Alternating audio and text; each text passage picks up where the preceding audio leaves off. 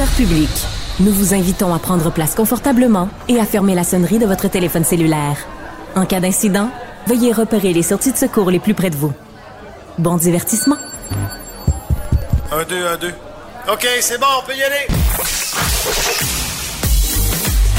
Sophie Durocher. Elle met en scène les arts, la culture et la société. Une représentation pas comme les autres. Sophie Durocher. J'espère que vous allez bien. J'espère que vous avez passé une excellente fin de semaine. En tout cas, je vous remercie d'ores et déjà d'avoir choisi Cube.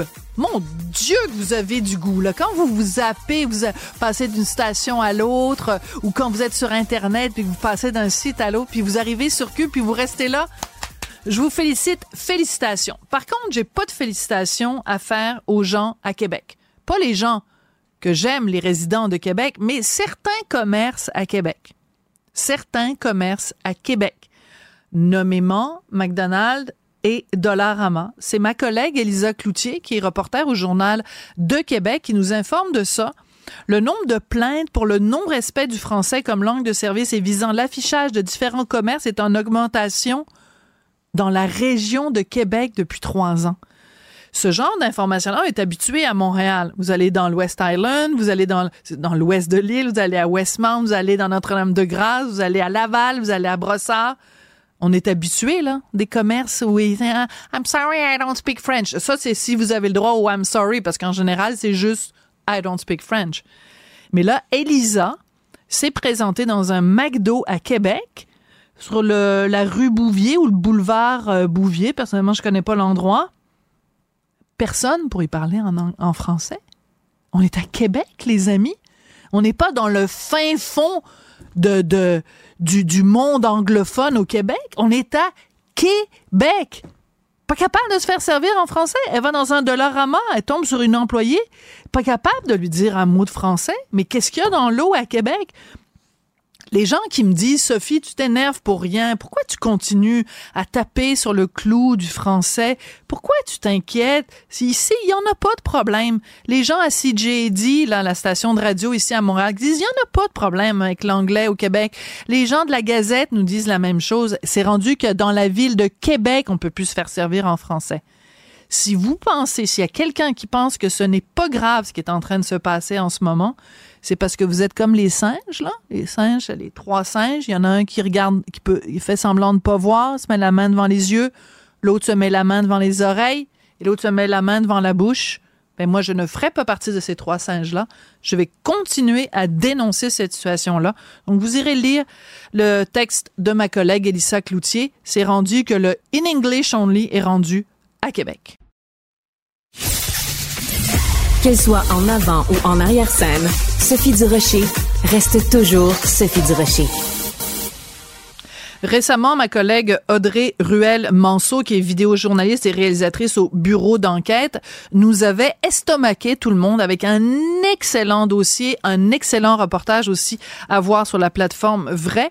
Euh, nous avait estomaqué tout le monde avec un reportage vraiment en profondeur sur euh, guérir avec les cristaux. Elle nous avait donné cet exemple d'une d'une dame dans un hôpital, l'hôpital euh, Montréal pour enfants, qui faisait circuler là, des pamphlets, des pliants, ben oui, euh, on peut, on peut régler certains problèmes de santé avec les cristaux.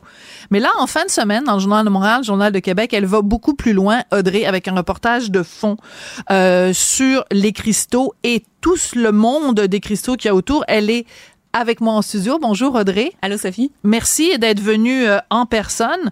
Écoute, euh, ton reportage en fin de semaine, je lisais parce que il y a comme six textes ou huit textes euh, et j'allais de surprise en surprise. Alors pour résumer, il y a au moins sept professionnels de la santé affiliés à un établissement de soins de la Montérégie euh, qui euh, ont auraient enfreint leur code d'éthique en faisant la promotion d'une pseudo-science basée sur les pierres précieuses T'as dû tomber en bas de ta chaise, toi aussi, quand t'as fait ces découvertes-là? Euh, ça a été une chute graduelle, je te dirais, parce que ça fait plus d'un an que j'ai commencé à m'intéresser à cet institut-là qui s'appelle l'Institut Mandala du Bouddha de la médecine. Et euh, pour faire une longue histoire courte, c'est leurs livres d'abord qui m'ont interpellée parce qu'ils ont une maison d'édition euh, qui publie des livres sur les cristaux, leurs présumées vertus guérisseuses et tout ça. Il y en était question dans le documentaire Les dangers des cristaux guérisseurs et euh, entre autres la travailleuse sociale dont euh, on a parlé justement en décembre qui travaillait au Children était une des auteurs de ces livres-là. Et finalement, euh, de fil en aiguille, j'ai commencé à m'intéresser aux gens qui travaillent mhm. à cet endroit-là. Euh, L'Institut Mandala fait partie d'un grand regroupement. Hein. Je vais juste mettre en contexte. Euh, c'est un conglomérat d'entreprises d'OBNL. Donc, il y a la maison d'édition, il y a un institut de soins de santé, euh, il y a également un centre de méditation qui appartient à une fondation. Bref, tout ça euh, est dirigé par deux personnes qui sont un couple. Et euh, une de ces deux personnes-là, c'est la directrice de l'Institut Mandala du Bouddha de la médecine. Donc, euh, en, fouillant sur eux, j'ai commencé à regarder qui étaient les professionnels qui travaillaient là, quel genre de pratiques ils avaient. Puis c'est là que les découvertes ont commencé, puis euh, qu'on a pu commencer à monter un dossier. Un dossier. Alors, ce qu'on comprend, c'est, ben, je vais donner juste certains des titres de tes reportages parce que ça en dit long. Un médecin parle des anges et des extraterrestres médecine, ange extraterrestre. Euh, une autre, la dame dont tu viens de nous parler, se dit infirmière, même si elle ne l'est plus depuis 30 ans. Un autre se présente comme médecin, euh, il n'en a plus le droit parce que il n'est plus membre, il fait plus partie de l'ordre des médecins. Une psychologue qui suggère des pierres à des cancéreux. Euh, et euh, le dernier reportage publié ce matin, tu t'es fait poser des pierres sur le corps pour 125 dollars. Euh, ce qu'on comprend, c'est que des gens qui sont supposément des professionnels de la santé, qui n'en ont plus le titre ou qui n'en ont pas le titre, sont associés avec quelque chose qui n'a rien de scientifique. Il est là le problème. Il est là le problème. Puis, entre autres, pour la médecin, par exemple, on va prendre son cas, bon, qui parle d'anges et d'extraterrestres. C'est une médecin, membre en règle du Collège des médecins. Elle fait de la médecine esthétique et elle loue un local à l'Institut Mandala où n'importe qui peut prendre un rendez-vous et aller se faire faire des injections et ce que vous voudrez euh, dans son cabinet. Le problème, c'est entre autres, que son cabinet est dans un endroit où il y a des croyances qui sont véhiculées, ou quand on se rend jusqu'à sa salle de consultation, on passe dans une salle d'attente où il y a des livres ésotériques sur les cristaux, où on nous vend des cristaux.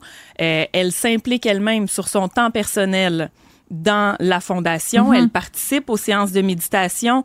Donc, les médecins, selon leur code d'éthique, ne peuvent pas mêler leur vie personnelle et leur vie professionnelle. C'est vrai. Ils ne peuvent pas pratiquer ou faire la promotion ou s'impliquer dans des activités qui ne sont pas scientifiquement prouvées. Euh, donc, déjà là, il y a des questions qui se posent. Et d'où les anges et les extraterrestres, c'est qu'elle a en fait, euh, colliger les pensées et les enseignements du grand maître de sagesse de cet institut, donc qui est à la tête à la tête de tout ça, qui s'appelle Claude Effroy, et qui se fait appeler Simananda. Et euh, c'est elle qui signe son livre, le livre de ses pensées, donc dans lequel lui, il raconte ses expériences avec euh, des extraterrestres, des anges, des entités astrales et tout ça.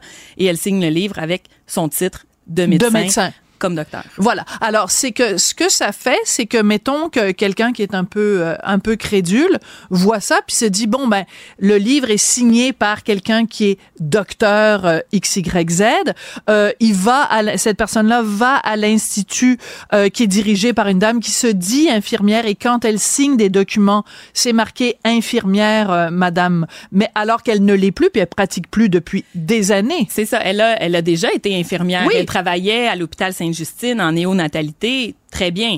Cependant, depuis plus de 30 ans, elle n'est plus membre de l'Ordre des infirmiers infirmières du Québec. Elle a choisi de changer de vocation. Elle est devenue euh, spécialiste des cristaux et de la lithothérapie, mais elle continue de se présenter comme une infirmière, euh, ne serait-ce que dans sa, sa, sa, biographie, mhm. d'auteur.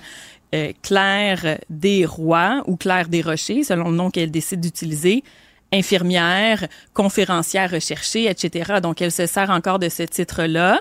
Euh, moi, je peux pas décider si elle a le droit ou pas, mais ce que je peux dire, c'est que quelqu'un qui n'est plus membre de l'Ordre des infirmiers et infirmières du Québec n'a plus le droit d'utiliser son titre et on me confirmé, alors des infirmiers et infirmières, qu'elle n'était plus membre et que quelqu'un qui utilise comme ça un titre, c'est de l'usurpation de titre et c'est une infraction pénale. Et c'est une infraction qui est euh, euh, passible, si euh, corrige-moi si je me trompe, je pense que le montant maximal c'est 62 000 dollars. Et, et voilà. Et un, le cas aussi d'un d'un médecin qui n'a plus le droit de se faire appeler médecin. Pourtant, dans toutes les publications où chaque fois qu'il s'implique auprès de l'institut ou de la fondation, il utilise le, le DR devant son nom. Donc lui non plus n'a plus le droit de faire ça. C'est ça. Lui, c'est euh, Gaétan Brouillard. Il, était, euh, bon, il était déjà connu un peu pour ses pensées euh, euh en marge de la médecine traditionnelle pure et dure. Puis il a le droit d'avoir s'intéresser à la médecine alternative. C'est un droit. Exactement.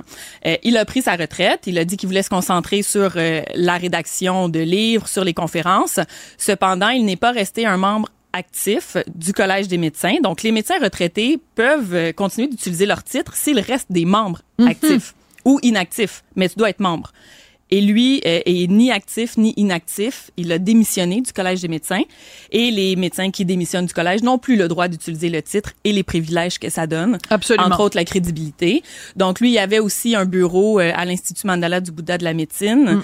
Euh, apparemment, il travaille plus là maintenant, mais son nom est encore dans dans la, vitrine. Quand on arrive, bon, on a toutes les, tous les services qui sont offerts et il y a entre autres les deux médecins qui bien sûr viennent donner de la crédibilité. Donc, c'est ça exactement. Donc, ça donne de la crédibilité. Je reviens à mon, mon individu, un homme ou une femme euh, qui euh, veut de bonne foi obtenir des services de santé se dit ben cet institut là c'est une infirmière qui dirige euh, il y a une femme médecin il y a un homme médecin enfin bref ça donne une aura euh, de pour utiliser un terme que ces gens-là aiment beaucoup il y a une aura de crédibilité autour de ça.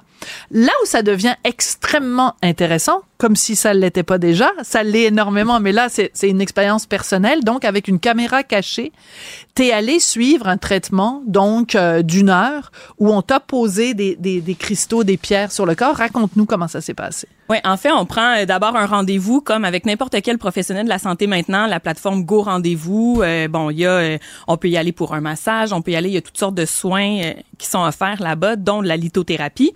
Et j'ai pris mon rendez-vous, confirmé euh, tout ça, je me rends sur place. Donc en arrivant, comme je le disais, dans la vitrine déjà, on a tous les soins qui sont offerts, massothérapie, lithothérapie, psycho, thérapie parce qu'il y a une psychologue aussi dont il est question dans, dans la série de reportages. Euh, et on entre, il y a la grande boutique de cristaux avec la grande collection qui se trouve à notre droite. On passe devant la salle de méditation et on se rend dans la salle d'attente où là, il y a un étalage de produits euh, naturels. Il y a les livres de Pierre Cristaux, ésotérique, méditation et alouette, les cristaux. Puis on nous fait euh, remplir un formulaire euh, comme de quand santé, on comme va, quand on va voir n'importe quel euh, spécialiste. spécialiste. Et là, la lithothérapeute arrive, elle porte un sarrau pour encore une fois, je présume, donner de la crédibilité. C'est la seule raison que, je, que je vois parce que bon. Et là, en entrant dans le bureau, on commence à poser des questions sur notre état de santé, la raison de notre consultation. dans mon cas, j'ai énuméré des symptômes que j'avais en faisant des recherches préalables qui, qui pouvaient être associées à un fibrome utérin. Donc, quelque chose de quand même grave. grave et sérieux. Euh, je disais que je faisais de l'anémie, que j'avais des problèmes avec les ganglions, fatigue extrême, etc. Euh, à aucun moment, on m'a conseillé d'aller voir un médecin. Donc, déjà là, moi, j'ai trouvé que c'était problématique. On m'a confirmé par la suite, bon, au Collège des médecins, à l'Association des naturopathes, naturopathes et alouettes, que ça aurait dû être fait. Et euh, finalement, à partir de là, donc, la lithothérapeute évalue quelle pierre va aider selon les problèmes qu'on a. Et euh, ensuite, on nous installe sur une table qui est comme une table de massage. Je portais un, un gros peignoir. On m'a installé une quinzaine de pierres sur le corps. On baisse la lumière, on met une petite musique et la personne, la lithothérapeute, quitte la pièce et laisse les pierres travailler pendant 30 minutes. 30 minutes plus tard, elle revient, je me tourne sur le ventre, on remet des pierres, elle requitte 30 minutes, elle revient.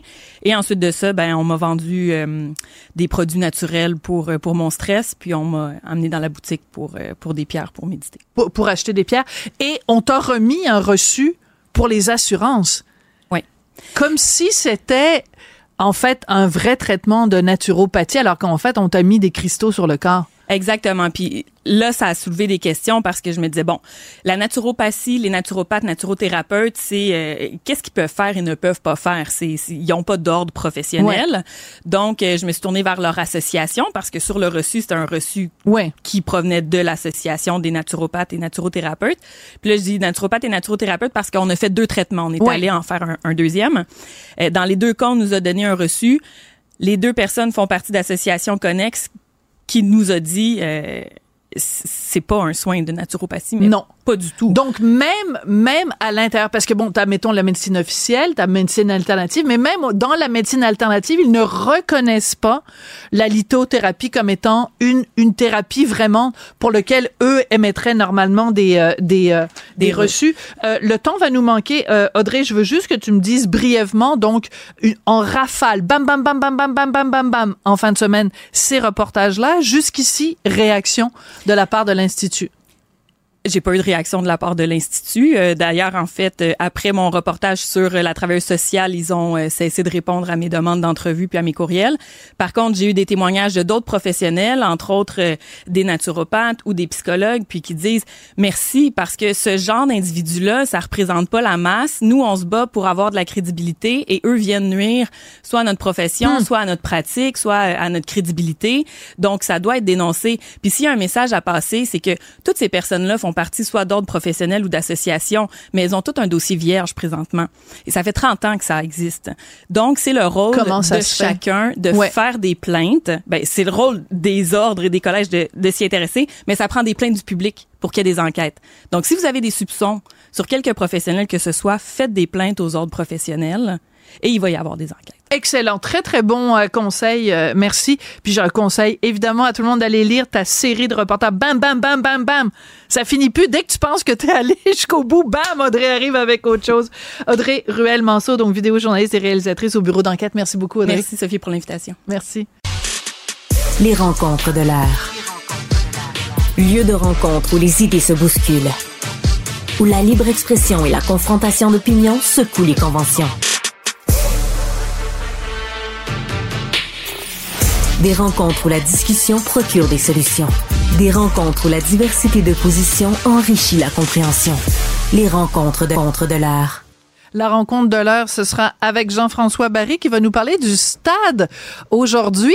Ton cœur doit être rempli de joie. Seulement 870 millions pour donner un nouveau toit puis un nouveau anneau de machin Gus, là. Ouais, puis on va pouvoir voir à travers le toit. Ça va être beau. On va voir les étoiles. Moi, j'ai, moi, j'ai, c'est le bout qui m'a fait capoter, Sophie. Les étoiles. On, ben, on nous a dit que ça allait être la plus, la, la plus grande euh, fenêtre sur le ciel. C'est beau. Parce que moi, chez nous, si je sors dehors, j'ai une fenêtre sur le ciel. Mais c'est pas pareil, je Jean-François. regarde dans les airs. Parce que ta fenêtre, elle coûte pas 870 millions, elle est moins belle. Moi, ça m'a ému. je- Autant de poésie de la part de gens. de- Oh, ah, c'est beau, c'est beau, c'est beau. Moi, j'ai trouvé ça beau. Je, sais que il n'y a pas de solution, on dirait, parce Ouais. que le démolir, Mario nous a déjà expliqué souvent ici à, à- à Cube que, c'est impossible. une fortune parce que tu peux pas l'imploser, Mm. comme vous voyez des fois bâtisses, là. c'est pierre par pierre, donc c'est une affaire de 2 milliards, ils l'ont dit aujourd'hui. Là, c'est 870 millions, donc euh, ça va toucher Mm. Une aubaine. On le sait qu'il va y avoir des, des, des dépassements de coûts. Fait que, euh, puis là, il va avoir, ça sera pas euh, amovible, donc ça va être un toit pour toujours, là. Donc, Mm-hmm. euh, les affaires à, à- à air ouverte, un match de baseball, là, avec euh, l'air, le grand air, c'est, pas, c'est pas pensable. Ce qui m'a manqué aujourd'hui dans la conférence de presse, c'est qu'ils nous disent qu'il va y avoir des retombées de 1,5 milliard après, Hmm. sur 10 ans. Mais ça va être quoi?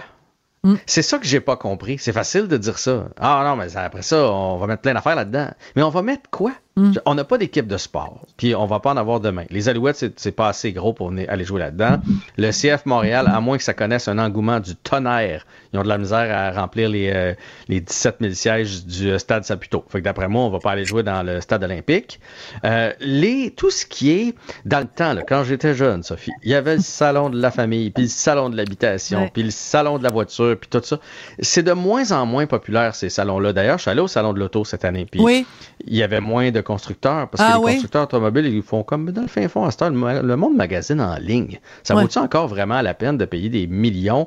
Il y avait Pour plusieurs, plusieurs fabricants qui n'étaient pas là. Fait c'est bien beau nous dire qu'il va y avoir des retombées, mais qu'est-ce qu'on va mettre là-dedans? Le Monster Spectacular?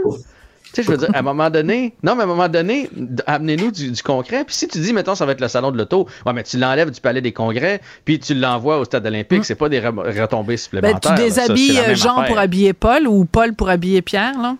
Ouais. Fait que c'est là où j'ai comme euh, j'ai j'ai comme un problème. Et la durée de vie, c'est 50 ans. Tu fais OK, mais là, on investit tout ça. Moi, j'ai 47. Si je vis jusqu'à 100, je vais assister au prochain débat encore sur la Christie toile de toit du stade. Eh ouais. C'est ça. Tu sais pas, t'es où, toi, là-dedans? Euh, moi, je suis à peu près exactement au même endroit euh, que toi. Je comprends, je comprends la- l'argument économique de dire, écoute, on ne peut pas euh, le, le, le, le, le- détruire ou ça coûterait trop cher ou ce serait pas possible. Donc, euh, faisons pour le mieux avec avec ce qu'on a. Mais moi, je reviendrai plutôt en arrière dans le temps. OK? Quand euh, on a construit ça, donc pour les Olympiques, les Jeux Olympiques de 1976, on nous disait ça va mettre Montréal sur la carte. Comprends-tu? Ça va être euh, extraordinaire. Et je pense qu'il y a peut-être une réflexion plus large à avoir sur euh, quand on parle des Jeux Olympiques. Tu sais, je regarde, mettons, les Jeux Olympiques à, à Paris euh, cet été. Euh, 16 millions de touristes supposément qui vont être à Paris cet été. Est-ce que vraiment les Jeux olympiques, c'est quelque chose qui a sur le long terme vraiment des retombées sur une ville autre que des emmerdements puis on crée des infrastructures qui coûtent des milliards et des milliards de dollars. C'est plus c'est plus à ça que je réfléchis la, Ouais. la, la notion de oh mon dieu des Jeux olympiques et il faut qu'on se précipite pour faire ça. Ben ça, c'est prouvé comme à Sochi, par exemple, Ouais. là, que c'est à moitié vide encore aujourd'hui. Ben, c'est ça. Les gens se, se servent pas de ça. Fait que l'impression que j'ai, moi, j'ai des, des gens dans ma famille qui voulaient une table ronde. Tu sais, souvent, les tables sont rectangles dans une Ouais. cuisine. Bon. Eux autres, ils voulaient une table ronde parce que quand ils vont au resto en gang, c'est le fun, la table Ben ronde. ouais. Fait que se sont achetés une table ronde. Quand ils l'ont mis dans la maison, ils ont fait, ouais, ça passe serré. Ouais. Fait que là, ils ont enlevé les vaisseliers puis tout ça. Puis là, ils ont, ils ont remplacé Très ça par d'autres styles de rangement. Tu Ouais, comprends? ouais. Puis trouver là, une il nappe, il la- n'y a plus de nappe, t'as pas de nappe, Il a toutes de nappes nappe. sont rectangulaires. La porte pour aller dehors, euh, là, elle, elle accrochait comme dans table. Fait qu'ils ont changé la porte pour aller dehors pour une porte patio pour pas qu'on ait. à- à- tu comprends? C'est très drôle. Mais à fait qu'à un moment donné, tu fais. Mais Ouais. dans le fin fond, la mauvaise bonne idée là-dedans. C'est le, le départ. Ben, c'est ça. Mais c'est exactement ce que je dis. va c'est- changer la maison au complet Ben oui. pour la Christie de table ronde? On s'est fait une, un, un, un œuvre d'art. Une œuvre d'art. Une œuvre d'art. hein. Oui. Euh, c'est magnifique le stade. Tu sais, quand tu le regardes en construction, l'architecture, je suis pas un, un architecte dans la vie, là, mais j'imagine que c'est très complexe de faire tenir ça. C'est beau, beau, beau, beau, beau. Mais c'est pas utile. C'est c'est pas utile. Puis là, j'ai hâte de voir quand ils vont commencer à jouer là-dedans. Là. Parce que là, ils disent que 75% va être supporté par le du stade. Check ben ça, réaliser que finalement c'est un peu plus pesant puis qu'on a besoin d'une autre affaire pour tenir la structure. On dirait que ça sent les problèmes 10 000 à ronde. Ouais. Alors il y a Y que j'adore, le caricaturiste du journal de Montréal, journal de Québec, euh, qui a fait, qui a représenté le nouveau stade. Alors t'as le stade, puis en plein milieu t'as comme un énorme cône orange. Et je trouve que c'est cette image-là est absolument fabuleuse parce que ça dit tout, ça dit, ça dit notre notre parfois notre incapacité à- dans la ville à la ville de Montréal à, à, à faire quelque chose qui qui euh, tu sais que les délais soient respectés, que les budgets soient respectés, que tu sais c'est je peux pas croire qu'on aurait une ville de toute façon où euh, je sais pas si tu as remarqué en ce moment l'état des routes, mais c'est pire que jamais. C'est pire que jamais, c'est un Des fois, ça donne le patchwork. vertige. Oui. Tu passes sur des viaducs, des affaires même, tu fais Hit, moi me dépasser- dépêcher à passer là, ça va finir par tomber. C'est c'est alors alors on va on va on va avoir parce que quand ça va être prêt, peux pas croire qu'on va avoir réglé le problème de nos nos, nos rues. Nos rues nos rues vont être aussi trouées que que du gruyère. Puis là on va s'en aller au stade en utilisant des des rues euh, ple- pleines de trous pour aller à un stade qui va nous avoir coûté supposément 870 millions. On va dire un milliard. moi. On va Bon. coûter un milliard. Un milliard. Bon. Euh, tout ça, c'est pour ça que je trouve que l'image de Y avec son, Vraiment. son cône orange en plein milieu euh, du trou de beigne, ça, ça résume pas mal la situation. Et merci beaucoup, euh, jeune homme. Euh, c'est- ta comparaison avec la table ronde. euh, J'espère qu'après, s'il y a une équipe sportive qui passe, qui va nous rester des sous pour faire bon, ben garde, on va la mettre dedans parce que là, on investit dans des infrastructures. On va en avoir une belle à Québec, une belle à Montréal, On n'aura plus d'argent. Ça va être mais, fini. mais c'est vide. Ça va être tout crash. Eh, merci beaucoup, Jean-François Barry. Au revoir. Elle est parfois dramatique. D'autres fois, satirique. Mais chose certaine, elle ne joue jamais la comédie. Comédie. Sophie Durocher. Est-ce que vous avez peur des maladies cardiovasculaires? C'est la deuxième cause de mortalité au Canada, mais grâce aux précieux conseils d'Isabelle Huot, on peut euh, sûrement, en tout cas, faire tout ce qu'on peut en termes de prévention. Isabelle, qui est bien sûr docteur en nutrition. Bonjour Isabelle. Allô, Sophie? Euh, Ben oui, moi- absolument, parce que la Oui. prévalence est quand même élevée de plusieurs Énorme, hein? facteurs de risque. Aujourd'hui, on va parler de cholestérol, mais il y a l'hypertension qui est un facteur de risque également, l'obésité, le diabète.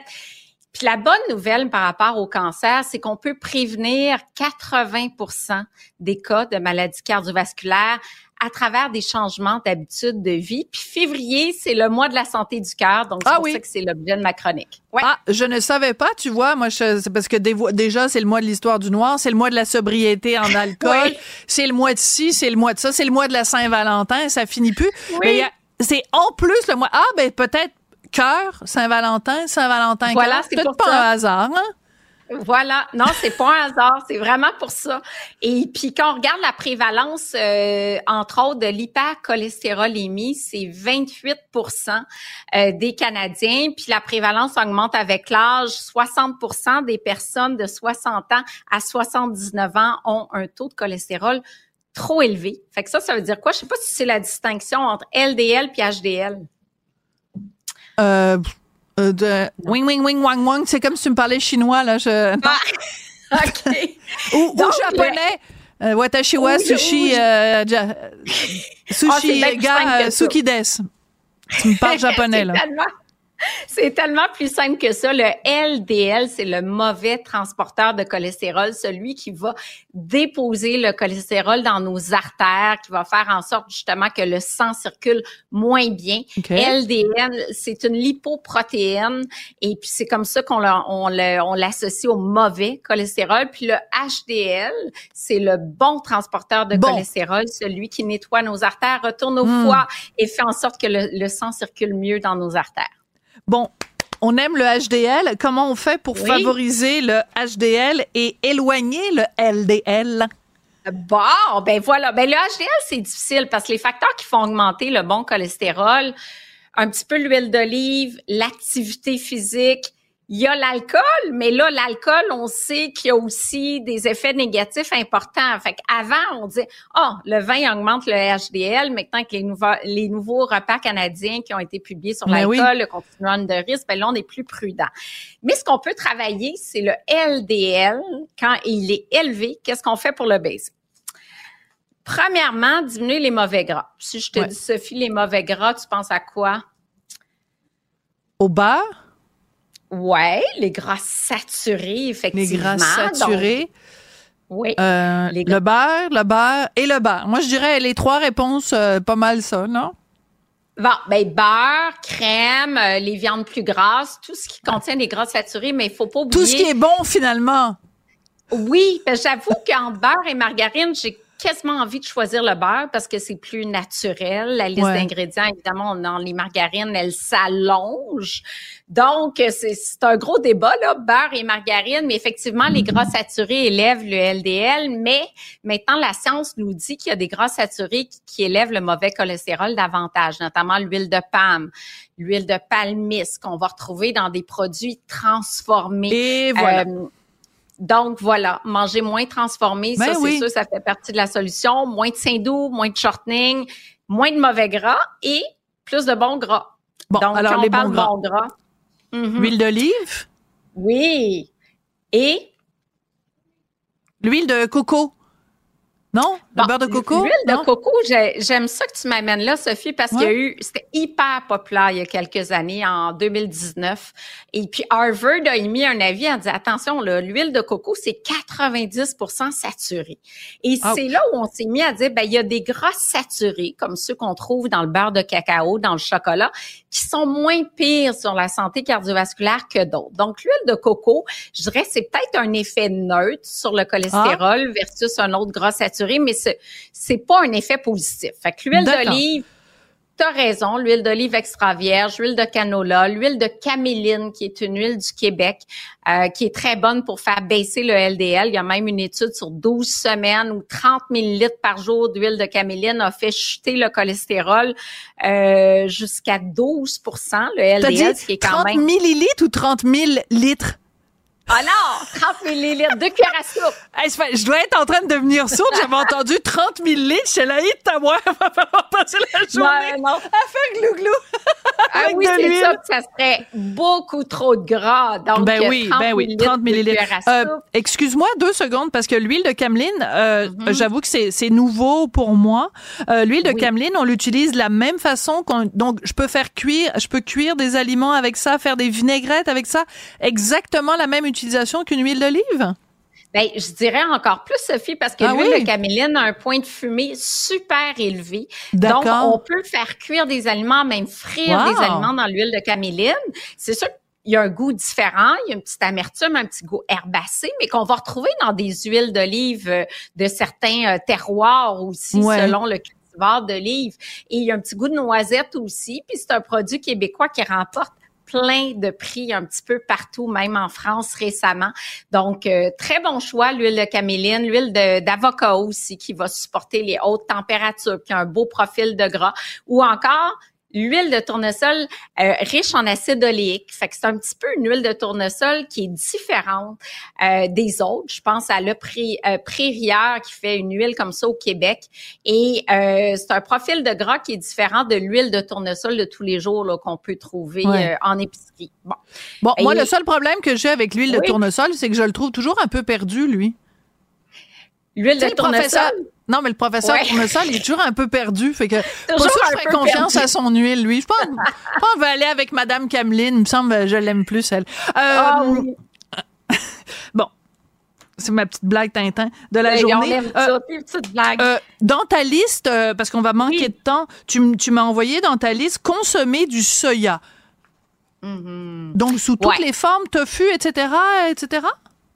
Oui, le problème, c'est que ça prend beaucoup, beaucoup de soya pour faire chuter le LDL cholestérol euh, de 3 à 4 Il faut consommer 25 grammes de protéines euh, de soya par jour. Et je l'ai illustré en aliments. Ça fait genre 300 grammes de tofu. Je parle par jour, là. C'est vraiment intense. Ou euh, à peu près une tasse de fèves et d'amami, des petites fèves de soya, ou encore presque un litre de boisson de soya, 135 grammes de Un litre par jour? Ben mais non, ça n'a pas de sens. Parce que j'en mets, moi, mettons, euh, sur mes céréales le matin où je fais des smoothies, je vais utiliser du lait de soya, je vais des trucs. Mais là, ça fait, ça commence à faire beaucoup. Euh, écoute, on n'aura pas le temps de faire tous tes conseils. Donc, deux choses. Euh, visiter le site cœur, euh, T-A, vc.ca. Donc, il y a plein de ressources, il y a beaucoup d'articles, c'est mis à jour constamment pour en savoir plus et euh, toujours suivre les chroniques de Isabelle. Merci beaucoup, ma belle. À la semaine prochaine. Merci. À la semaine prochaine. Sophie Durocher. Passionnée, cultivée, rigoureuse. Elle n'est jamais à, jamais à court d'arguments. Pour savoir et comprendre, Sophie Durocher. Toujours pertinente et claire, Isabelle Huot, même quand elle nous fait des questions quiz, puis qu'on n'est pas trop sûr de la réponse, qu'on a un tone là, qui nous passe dans, dans le cerveau.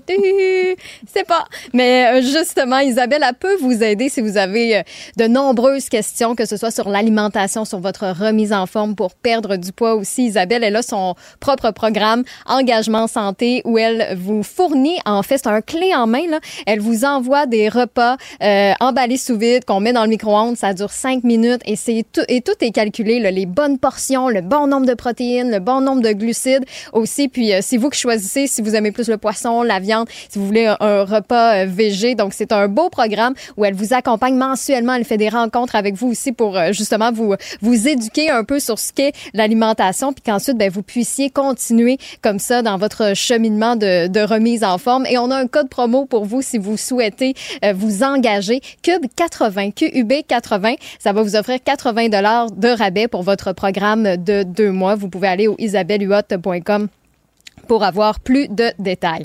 Jean-François Barry a parlé évidemment du sujet de l'heure aujourd'hui, le toit du stade, dans sa chronique avec euh, Sophie. Vous êtes plusieurs à nous avoir texté. Je pense à Jean-Pierre qui nous dit dans la mesure où on me fait la démonstration que le stade sera réellement utilisé, sera réellement rentable, je n'ai pas d'objection à ce qu'on change la toiture. Il ne demande qu'à être convaincu. Évidemment, Claude, lui, habite justement dans Hochelaga Maisonneuve. Il serait bien content d'avoir des événements stimulants dans, dans son quartier. Il trouve que ça manque un peu dans l'est de Montréal. Donc, avoir un stade comme ça qui pourrait amener de, de gros événements internationaux, ben, il ne demande, euh, il ne demande que ça. Nancy, elle, par contre, ne comprend pas pourquoi, dans un contexte de crise du logement, de pénurie de main-d'œuvre, de, de main d'itinérance, on mobilise les fonds sur un éléphant blanc. Vraiment, les, les opinions sont divisées, puis c'est tout à fait normal. Mais merci d'avoir pris le temps de nous écrire. 1-877-827-2346, le 187 Cube Radio. Vous pouvez même nous ajouter dans vos contacts. Comme ça, c'est beaucoup plus facile de nous appeler ou de nous écrire. Et vous pouvez toujours nous envoyer aussi un courriel au studio à commercial cube.radio. On a appris aussi euh, cet après-midi que le roi Charles III est atteint d'un cancer, un cancer qui a été euh, découvert pendant son opération de, de la prostate. Mario Dumont va en parler avec Damien Claude Bélanger, qui est professeur d'histoire à l'Université d'Ottawa en début d'émission, donc à 16 h. Si vous nous écoutez en direct, restez branchés, que ce soit via la nouvelle chaîne télé de Cube ou encore via l'application de Cube. Et là, ben, je pense qu'on va passer euh, dans quelques minutes, euh, Sophie, d'un roi à la reine de la pop, euh, Taylor Swift, hein, qui a ben fait sensation hier au Grammys pour toutes sortes de raisons. Ben, ben, des bonnes et des moins bonnes. C'est sûr que quand tu gagnes le prix du meilleur album et que tu es la première artiste dans l'histoire des Grammys à le remporter quatre, fois, c'est sûr que tu es hyper contente et que tu montes sur scène, c'est l'euphorie, c'est le gros délire mais tu reçois ton prix des mains de Céline Dion et tu ne la regardes même pas. Tu sais, là, je suis là devant toi, Stéphanie, je te regarde dans les yeux. Comme imagine, imagine si j'étais là puis je t'ignorais et tu t'appelles Céline Dion. Mais c'est ça qui est l'enfer parce que juste, juste avant, Miley Cyrus, quand elle est allée euh, récupérer son, son, Grammy, elle n'a parlé que de Mariah, Carey. C'est ça, puis elle disait From one MC to another, donc les lettres euh, MC, puis c'était un jeu de mots sur MC, maître de cérémonie. Puis elle était là, puis elle a dit, moi j'ai été pognée dans la pluie, je pensais que j'arriverais pas euh, j'arriverais pas à temps pour recevoir mon prix. Ça, c'était pas grave, pas recevoir mon prix, je pourrais m'en passer, mais je pouvais pas passer à côté de rencontrer Mariah Carey. Alors, s'il vous plaît, un peu de respect pour les gens qui viennent euh, avant vous. Donc, moi, la, je, je, je risque pas de, demain de devenir une Swiftie. Merci beaucoup, Stéphanie. Merci à toi. Elle se déplace du côté court au côté jardin pour couvrir tous les angles de la nouvelle. Pour savoir et comprendre, Sophie Durocher. alors, on en a parlé un petit peu avec euh, Stéphanie tout à l'heure. Donc, c'était les Grammy Awards hier, donc les Grammys euh, à Los Angeles. On va parler de tout ça avec Mike Gauthier, qui est un observateur de la scène musicale, un observateur aguerri. Bonjour, Mike. Bonjour, bonjour. Écoute, Mike, euh, est-ce que toi, tu fais partie des gens qui ont été scandalisés par l'attitude de Taylor Swift face à Céline Dion où elle l'a même pas regardé ou tu excuses ça puis tu mets ça sur le, le, le dos de l'excitation et de l'énervement? Ni l'un euh, ni l'autre. Je, je, dirais, je pense que je, je, me pratique m'en aller en politique, moi aussi, parce qu'il y a plein d'animateurs qui sont rendus aujourd'hui en politique. Mais euh, sérieusement, moi, c'est comme... Je, comprends que ça a été, comme j'ai dit à ton collègue euh, Cédric Bélanger du Journal de Montréal puis du Journal de Québec, j'ai dit c'est un faux pas de sa part. Mais je pense que ce n'était pas calculé, puis c'était pas du vrai de vrai snobisme en disant OK, je passe, c'est peu importe elle avait chanté, elle a essayé de chanter des tonnes de mm. des paroles de Power of Love quand on l'a vu à l'écran, quand on a présenté Céline. Mais, tu sais, c'est pas si grave que ça, tu Puis comme j'ai dit tantôt euh, à une autre radio, c'est que euh, peut-être que elle voulait dire merci à tout le monde. Tu sais, oui, c'est beau, mais t'as comme pas le temps de faire du small talk avec Céline. Tu sais, mais c'est sûr que l'avoir regardé, donner la main, prendre le trophée, ça aurait été un petit peu plus euh, mieux élevé de sa part, si on peut dire, mais ça s'est fait vite. Est-ce que c'est ça qui peut excuser? Je ne sais pas, mais honnêtement, je pense que ce qui était le plus important hier, Sophie, c'est que Céline a renoué avec la scène voilà. d'un événement musical. Ça, Là, pour moi, là, c'est 100 fois plus important que cette, cette échappe, le fait que Taylor Swift a échappé au niveau de la bonne conduite envers Céline. Et moi, ce qui m'a beaucoup touchée, parce que je suis maman, moi aussi, c'est de voir Céline arriver sur scène avec René Charles, euh, très digne, et euh, les échanges, je sais pas, on sentait quelque chose de très, euh, beaucoup de bienveillance de la part de, de René Charles, qu'on a déjà connu René Charles comme étant, tu sais, une espèce de, de, bon, en tout cas, il délapidait un peu l'argent de la famille, puis c'était, on savait pas trop de quel bord il allait pencher, René Charles, est-ce qu'il allait avoir une, une belle vie ou pas? Bref, là, je l'ai trouvé bienveillant super. Et puis, de voir Céline, écoute, moi, je, je, je me doutais pas du tout, du tout qu'elle serait là. Ben, tout à fait. Ben, même moi, le premier. Puis, même eux autres, ils n'ont pas été certains, certains jusqu'à la fin parce qu'ils l'ont jamais annoncé. Ils disaient une légende va venir présenter le prix de l'album de l'année. Puis, encore une fois, un matin, je lisais des gens sur les médias sociaux qui disaient gang de non respect, pas de respect envers Céline. Ils n'ont jamais dit qu'elle serait là. Ben mais je pense qu'ils devaient attendre pour être certains qu'elle pouvait y aller parce que si euh, tu écoutes les, les, les, avis des différents médecins qui sont prononcés sur sa maladie, ils disent tout, on ne sait pas quand est-ce que ça peut arriver, puis on ne sait pas comment ça peut arriver également. On peut la contrôler. Puis là, j'ai l'impression qu'hier, c'était ça. Puis quand ils ont réalisé qu'elle pouvait être en mesure d'aller là puis de faire de faire une belle présentation. En tout cas, moi, j'ai été vraiment content. Puis, pour revenir à René Charles, j'ai trouvé ça le fun parce qu'hier, ça a fermé la trappe à bien du monde aussi. René Charles, il était bien habillé, il, il paraissait bien, comme dirait ma mère, puis il accompagnait sa mère, puis il n'a pas voulu prendre toute la place. Il l'a accompagné, elle lui a tenu le bras, puis ça s'est bien fait, je trouve. Puis, en même temps, Céline disait, regardez, je pense que tranquillement, pas vite, on va revenir, les amis. Puis hier, moi, je pense que la dose d'énergie qu'elle a reçue Absolument. avec nettement supérieur au fait que Taylor Swift l'a pas regardé. Oui, oui, tout à fait. Je pense que pour elle, c'est plus important. Oui, disons que même si euh, l'attitude de Taylor Swift, c'était peut-être un, Parce que quand tu regardes les images, quand tu les regardes après, là, puis je les ai regardées plusieurs fois, Céline est décontenancée de voir que Taylor Swift ne lui parle pas. Donc, je pense qu'elle a peut-être été décontenancée à ce moment-là, mais l'ovation qu'elle a reçue, la dose d'amour et tout ça, euh, après, on a vu des images aussi, après, quand elle a quitté, elle a croisé Oprah Winfrey. Oprah Winfrey était complètement folle de voir Céline. Ils se sont dans les bras. Euh, donc, je pense que c'est c'est Céline, si jamais elle s'inquiétait, ça m'étonnerait, mais si jamais elle s'inquiétait que son absence des derniers mois ou des dernières années euh, de la, des, elle, elle, a, elle a eu la réponse hier. Les gens l'aiment, Ah. les gens l'aiment encore. J'irais même, je pense qu'elle pourrait chanter pour que tu m'aimes encore. Mais bon, ce serait une autre, une autre histoire. Écoute, moi, je veux absolument avoir ton regard à toi, Mike, parce Oui. que bon, on est, on a le même âge à peu près, toi et moi, on est de la même génération en tout cas. Oui. Et euh, quand on a vu Tracy Chapman euh, chanter avec euh, Luke. euh, Combs. Combs, merci, Combs. parce que là, écoute, Ouais. j'ai de la difficulté avec son nom de famille, lui. Euh, Benoît m'a aidé tout à l'heure, il m'a dit, t'as juste à penser à Honey Combs. Voilà, Voilà. c'est- bon, en tout cas, Luke euh, Céréal, on va l'appeler comme ça. Euh, Ouais. ce, ce duo, pour moi, va rester dans les annales comme étant un des plus beaux euh, duos intergénérationnels. Ah, tout à fait. Puis hier, là, euh, puis hier, euh, Tracy Chapman était contente d'être là. C'est quelqu'un qui est très discret. Ça, c'est pas quelqu'un que tu as vu souvent dans les revues à potins et tout ça. C'est tout le temps très discret. Puis moi, ce que j'ai trouvé le plus beau hier, c'est que Luke Combs, il le regardait tout le long, puis il chantait avec Oui. elle. Habituellement, un duo, tu, tu, tu sais, tu te, Tu lui, il a chanté avec elle tout Ben le long. oui. Quand c'était le temps d'éle- d'élever la voix, il élevait la voix. Puis c'est ça que je disais à ma conjointe. J'ai dit, ça, c'est un vrai duo. C'est pas deux personnes qu'on a matchées en chant, Ouais. ensemble pour avoir des cotes d'écoute. Ça, hier, là, c'était vraiment une quête artistique réussie Mm. avec deux artistes. Puis elle, elle a souri tout le long. Puis lui, il était content. Puis il la regardait. Il avait l'air à dire, je suis vraiment en train de vivre ça, moi, là, aux Grammys. Là, c'était un grand moment. Puis aujourd'hui, euh, on le voit, hein, sa chanson, l'original, s'est retrouvée dans les premières positions des palmarès. Absolument. Puis je, je suis abonnée à son compte euh, Twitter, puis elle a fait comme juste, tu sais, des petits pouces en l'air et tout ça. Elle est Oui. évidemment extrêmement contente. Puis c'est c'est c'est bien de voir que euh, parce qu'il faut dire aussi que Luke Combs. Euh, il a repris cette chanson-là sur son album Country, puis son album Country a connu évidemment énormément de succès. Donc, euh, c'est je trouve que la boucle est bouclée. Alors, on va se quitter justement. Mike, je vais te remercier d'être venu nous parler euh, des euh, Grammys euh, aujourd'hui et on va se quitter en écoutant justement un petit extrait de ce duo qui va vraiment passer à l'histoire entre Luke Combs et Tracy Chapman. Fast Car.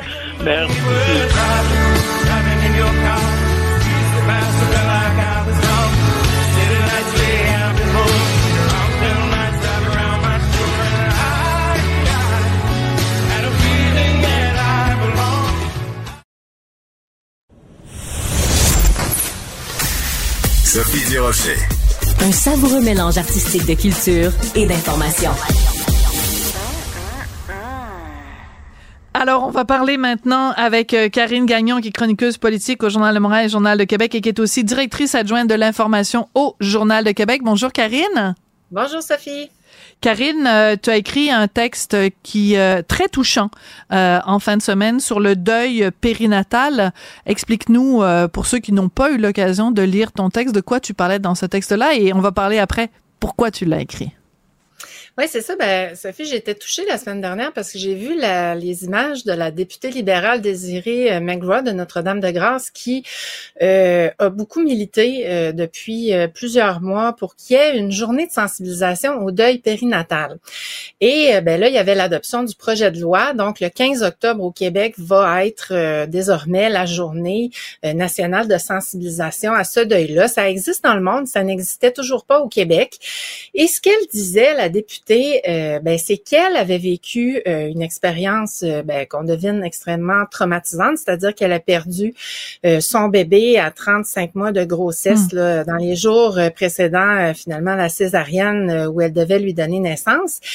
Et ce qu'elle dit, c'est ben cette journée-là, ça n'est qu'un premier pas parce qu'il y a encore énormément de choses à faire pour cesser de banaliser finalement ce deuil périnatal-là. Parce que souvent, je sais pas si c'est quelque chose que tu as remarqué, mais quand on parle euh, des fausses couches, par exemple, on dit ah ta grand-mère euh, qui a fait combien de fausses couches, puis c'est un peu comme un, sujet banal. Ouais. Oui, c'est ça, comme s'il y avait pas grand-chose là, parce que bon, l'enfant est pas venu au monde, mais en fait, euh, c'est c'est quelque chose qui est très traumatisant, puis que ben que les, les personnes vont vont avoir ça en eux toute leur vie là finalement, parce que on sait à quel point quand on désire un enfant, ben c'est quelque chose qui nous habite complètement et ce bien avant que l'enfant vienne au monde.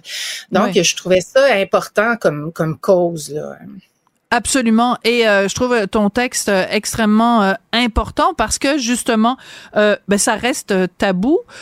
ou alors, quand on en parle, les rares fois où on, où on en parle, on a tendance un petit peu à le, à le balayer sous le tapis. Et c'est pour ça que ton texte est important. est-ce que est-ce qu'on peut parler de ce qui t'est arrivé à toi, Karine? Oui, ben c'est ça, c'est que en fait, ça m'a donné envie d'écrire là-dessus aussi parce que j'ai expérimenté malheureusement euh, un deuil périnatal deux fois plutôt qu'une, euh, et euh, ben je sais à quel point parce que je l'ai vécu, les services sont vraiment très pauvres au Québec. Et là le gouvernement dit qu'il va y avoir des sommes dédiées à ça dans un plan pour la petite enfance qu'on va essayer de mieux soutenir les parents, mais c'est vrai que c'est seulement un premier pas la journée de sensibilisation parce qu'au niveau des services tant le soutien psychologique, c'est les, les, organismes sont extrêmement sous-financés, là, ils n'ont pas de moyens, c'est très difficile. Alors que le choc psychologique est immense et que les parents, on parle de quand même, Sophie, 23 000 familles québécoises mm-hmm. chaque année qui vont vivre ça. Donc moi, je trouve ça majeur. Aussi, les femmes ont des enfants de plus en plus tard. Alors, on sait que les risques de faire des fausses couches sont beaucoup plus élevés plus on avance en âge. Donc, je crois que c'est un besoin. Je crois qu'on est dû pour actualiser ça. Et ce que j'ai remarqué aussi, c'est que les services manque beaucoup d'humanité. Je te ah donne un exemple. Oui. Oui, ben c'est que le, par exemple, je, dans le suivi euh, relatif à la fausse couche, on se retrouve dans la même salle et à côté de, tu sais, dans les mêmes pièces où on reçoit les traitements et tout ça, où on rencontre les médecins, que des femmes qui viennent subir des avortements. Moi, j'ai absolument rien contre l'avortement, je juge pas ça et rien, mais je trouve qu'il y a quelque chose qui va pas parce que, évidemment, ce sont des sentiments contradictoires. La femme qui veut mettre volontairement ben, oui. Pour des raisons qui lui appartiennent, mais en face, la femme qui, elle, en voulait un pour tout l'ordre du monde et que ça n'a pas fonctionné. Moi, je trouvais ça. Ça manque de délicatesse. oh, mais tellement inhumain. Et je sais que ça, ça ajoute au traumatisme qu'on vit euh, quand on expérimente malheureusement ce, ce deuil-là. Oui, tu as tout à fait raison. Puis, euh, mais c'est qu'il y a des cas aussi où euh, des femmes qui sont euh, qui ont qui sont en train de vivre leur deuil périnatal sont placées à côté de femmes qui elles viennent d'accoucher. Ça, Ah c'est pas très Ben, délicat aussi- non plus là. Ça aussi, j'ai vécu ça, vois-tu? Euh, Puis, tu sais, Ah d'être oui? placé dans le corridor, oui, puis d'être au même endroit. Ah oui, ça se passe vraiment comme ça, où les femmes passent avec leur ventre, puis c'est quelque chose de tellement beau, puis c'est pas qu'on les envie, mais c'est que nous, on vit un traumatisme. Et Ouais. puis, euh, tu sais, ah, tu sais, j'ai entendu des affaires, une femme qui fait une fausse couche, qui se présente à l'urgence, puis qui finalement va aux toilettes, la toilette flush directement, le, le, le fœtus part, tu sais, c'est tout plein de choses. On la laisse attendre, tu sais, dans la salle d'urgence. Donc, ça aussi, ça manque euh, d'huma- d'humanité. Là, c'est c'est pas normal. Puis donc, ça démontre à quel point on sous-considère tout ça. On prend pas. euh, puis ça, c'est la, la même chose quand on a un suivi de grossesse. Des fois, on dirait qu'on n'existe pas. Tout est pour l'enfant. Puis on dirait que la femme est comme accessoire. Mais c'est un peu ça qu'on vit dans le deuil Ouais. périnatal. Tu sais, autrement dit, bah toi, tu l'as pas eu l'enfant, donc euh, tu sais, on est un peu secondaire. Ça fait que il y a, il y a- il y a beaucoup de il y a beaucoup de chemin à faire, disons là, pour euh, améliorer les services. Tu sais, on dit que euh, un peu tout le monde, euh, bon, il y, a un, il y a un problème au niveau de l'accessibilité aux, euh, aux, euh, aux soins en santé mentale, tu sais, Oui. suivi euh, psychologique, tout ça. Alors, euh, tu imagines bien qu'à ce Ben niveau-là, euh, c'est c'est- c'est sûr que c'est pas là qu'on met le budget, c'est sûr que c'est pas là qu'il y a la plus grande accessibilité. Donc, euh, Non, c'est sûr. voilà. Voilà. Euh, tu as utilisé un mot extrêmement. Ben, D'abord mes condoléances parce que à deux Merci. reprises donc tu as eu à vivre ce deuil-là et c'est pas parce que c'était il y a quelques années que le deuil est moins euh, douloureux ou que cette perte-là Mm. est moins douloureuse. Donc permets-moi de, de t'offrir mes condoléances les plus sincères, Karine. Tu as utilisé le mot traumatisme. Euh, tous ces mois plus tard ou ces années plus tard, euh, qu'est-ce qui est le plus le plus difficile pour toi quand tu repenses à ces deux enfants-là qui auraient pu être dans ta vie aujourd'hui?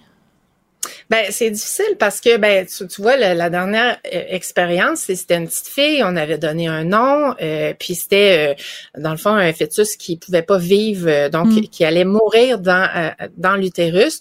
Euh, donc, c'était une grossesse plus avancée, donc ça a été euh, vraiment difficile, mais c'est Mm. qu'on on s'imagine tout le temps, ben, à quel âge elle aurait, euh, puis, tu sais, c'est à chaque fois que tu as une nouvelle, euh, et puis je pense que ça, c'est c'est un peu comme ça pour toutes les femmes qui le vivent, euh, tu sais, une grossesse de quelqu'un de proche Mm. dans ta famille. Bien sûr qu'on est heureux, mais ça ramène toujours à ça un peu, tu sais, cette, cette tristesse-là. Bon, puis c'est un deuil aussi, ça se vit par étapes, là. Euh, donc, tu sais, ça s'efface pas instantanément. Euh, c'est avec les années que ça, ça finit par s'atténuer, mais c'est sûr qu'on y repense tout le temps un peu, puis on a tendance à se demander, ben, comment notre vie aurait été différente. Moi, ce qui m'a sauvé, c'est vraiment de me concentrer sur ce que j'avais et non pas Mm. sur ce que j'aurais pas.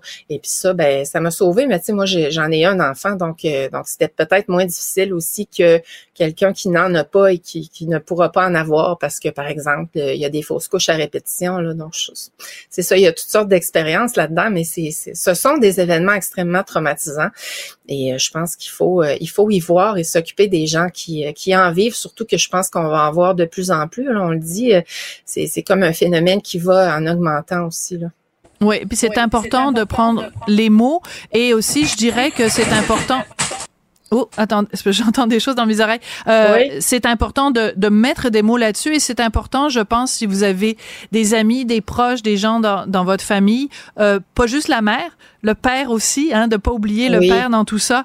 Euh, si vous avez euh, des, euh, des amis qui euh, qui vivent avec le deuil périnatal, d'être présent pour eux, c'est pas c'est pas banal du tout. Donc ne banalisons pas le deuil périnatal. T'as bien fait d'en parler, puis t'as bien fait d'en parler aujourd'hui aussi. Euh, merci beaucoup, Karine.